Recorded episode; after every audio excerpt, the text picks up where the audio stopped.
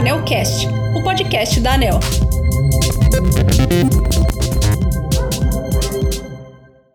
Bom dia, ouvintes. Responsável por monitorar a expansão da oferta de energia e liberar a operação de novas usinas, a ANEL conquistou no mês de setembro a meta de crescimento prevista para todo o ano de 2021.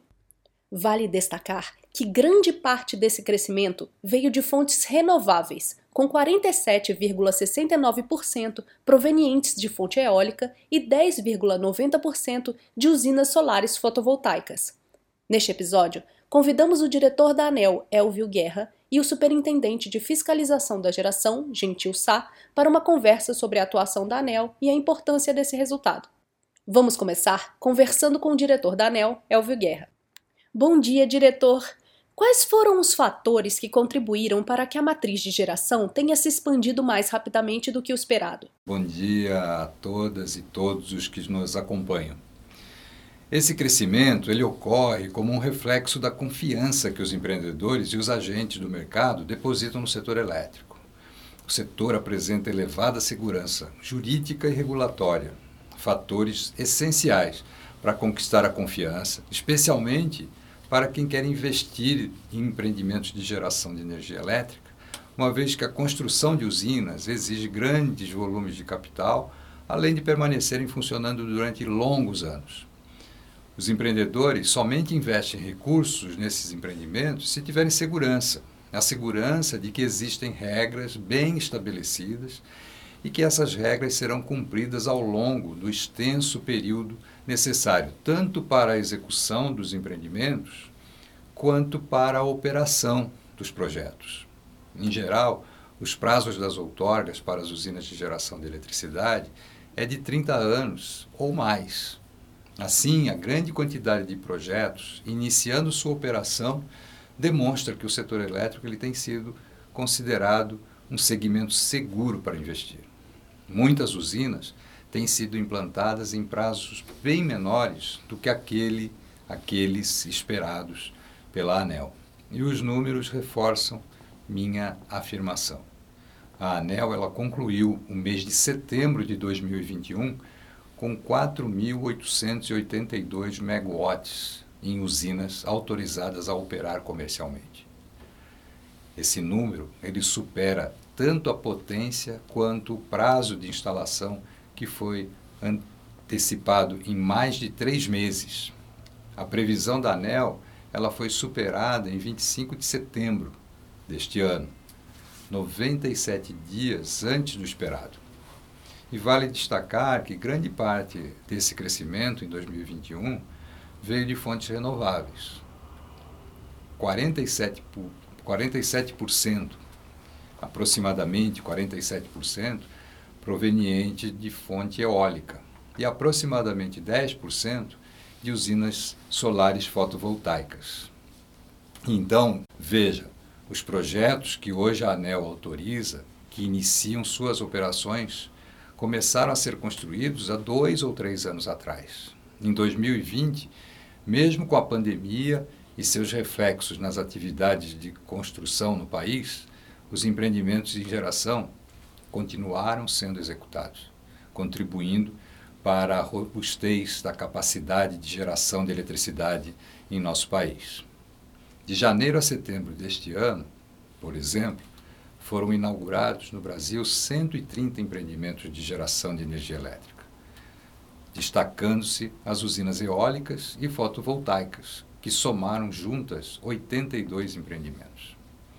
Atualmente, essa expansão está pautada em empreendimentos de pequeno e médio porte, com exceção da recém-inaugurada usina termoelétrica GNA 1, que tem uma potência instalada de 1.300 megawatts, que é operada a gás natural e está situada lá no Porto do Açu, no estado do Rio de Janeiro, todas as demais são usinas de menor porte, como as eólicas, solares, fotovoltaicas, as pequenas centrais hidrelétricas e as pequenas térmicas para o sistema isolado. O que significa esse resultado para os consumidores e para o país? Obrigado também por essa pergunta. Esse resultado ele representa uma conquista para o desenvolvimento do nosso país e um, também uma conquista para os consumidores. E eu digo isso porque nós, consumidores brasileiros, passamos a ter mais oferta disponível, capaz de suprir o crescimento do consumo de energia elétrica. Esse resultado ele também é motivo de orgulho, porque representa o sucesso do Brasil em possuir e manter a matriz elétrica mais limpa e ambientalmente sustentável entre todos os grandes países do mundo. Agregando usinas hidráulicas, eólicas e pequenas centrais hidrelétricas à nossa matriz, nós mantemos o protagonismo de possuir um parque gerador renovável em percentuais superiores a qualquer outra nação do porte do Brasil. Também é motivo de satisfação, porque o crescimento da nossa capacidade instalada ele representa desenvolvimento e empregos para toda a sociedade. Como exemplo, eu sempre gosto de comentar que há pouco mais de cinco anos, o Brasil dispunha de um parque gerador solar fotovoltaico reduzidíssimo. Nesses últimos anos, esse parque já ultrapassa 10 mil megawatts, distribuídos entre a solar centralizada e a micro e mini geração distribuída, aquela que é colocada no nos, nos telhados das, das nossas residências e em algumas fábricas.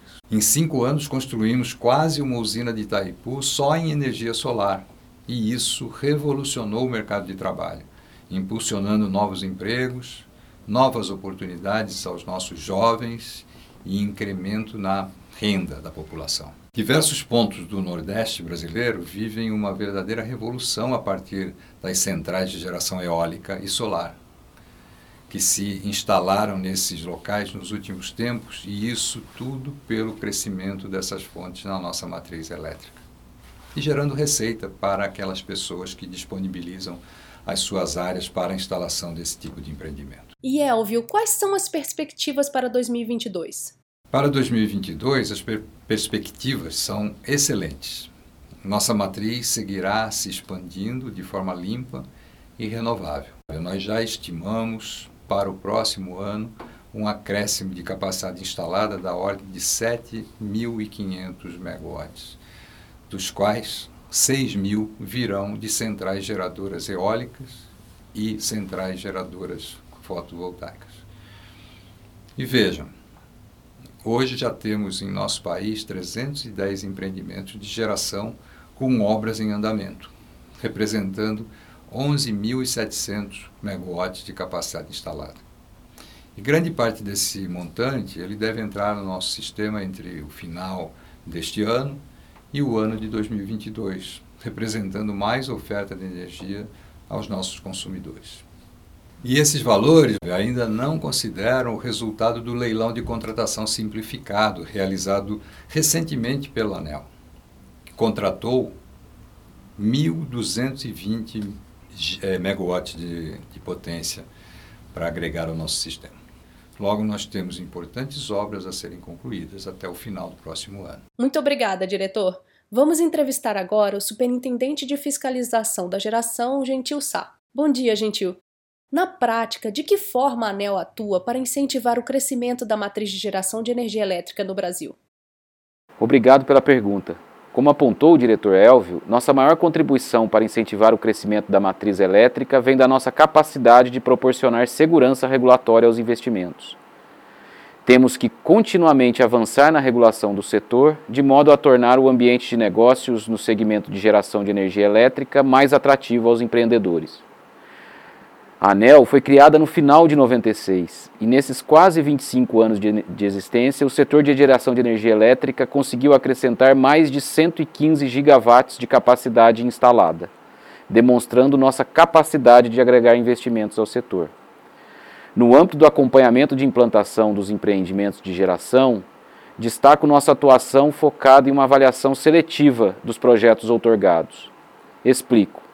Com base em conjunto de dados que recebemos mensalmente dos empreendedores, utilizamos inteligência analítica para definir o foco das nossas atividades, priorizando os empreendimentos que estão com maior dificuldade de serem implementados. Por exemplo, empreendimentos já em construção não são uma preocupação do ponto de vista da viabilidade. Por outro lado, há empreendimentos que possuem impeditivos estruturais à consecução e nesse caso a ANEL pode atuar no sentido de buscar uma solução. E como a ANEL faz o monitoramento dessa expansão da matriz elétrica? Na ANEL, temos duas frentes que cuidam do acompanhamento da expansão. A primeira refere-se ao monitoramento ordinário dos mais de 1.300 empreendimentos atualmente outorgados e que ainda não entraram em operação. Recebemos os dados de forma sistematizada em base mensal de todos esses projetos e traçamos métricas para definir a situação desses empreendimentos. Todas essas informações são compiladas mensalmente e disponibilizadas à sociedade por meio do nosso painel, chamado Rally. Nele, qualquer cidadão pode encontrar a situação de cada projeto outorgado com informações detalhadas sobre o seu estágio. Também temos uma segunda frente que chamamos de gestão de outorgas, que envolve as áreas de concessões de geração e fiscalização de geração, que definem sistematicamente as outorgas de geração que terão um acompanhamento mais detido ao longo do tempo, com base em reuniões periódicas. A definição desses projetos que participam do gestão de outorgas observa o porte, a importância sistêmica e outras variáveis que advêm do monitoramento. Muito obrigada, Gentil, e muito obrigada, ouvintes. Até o próximo episódio.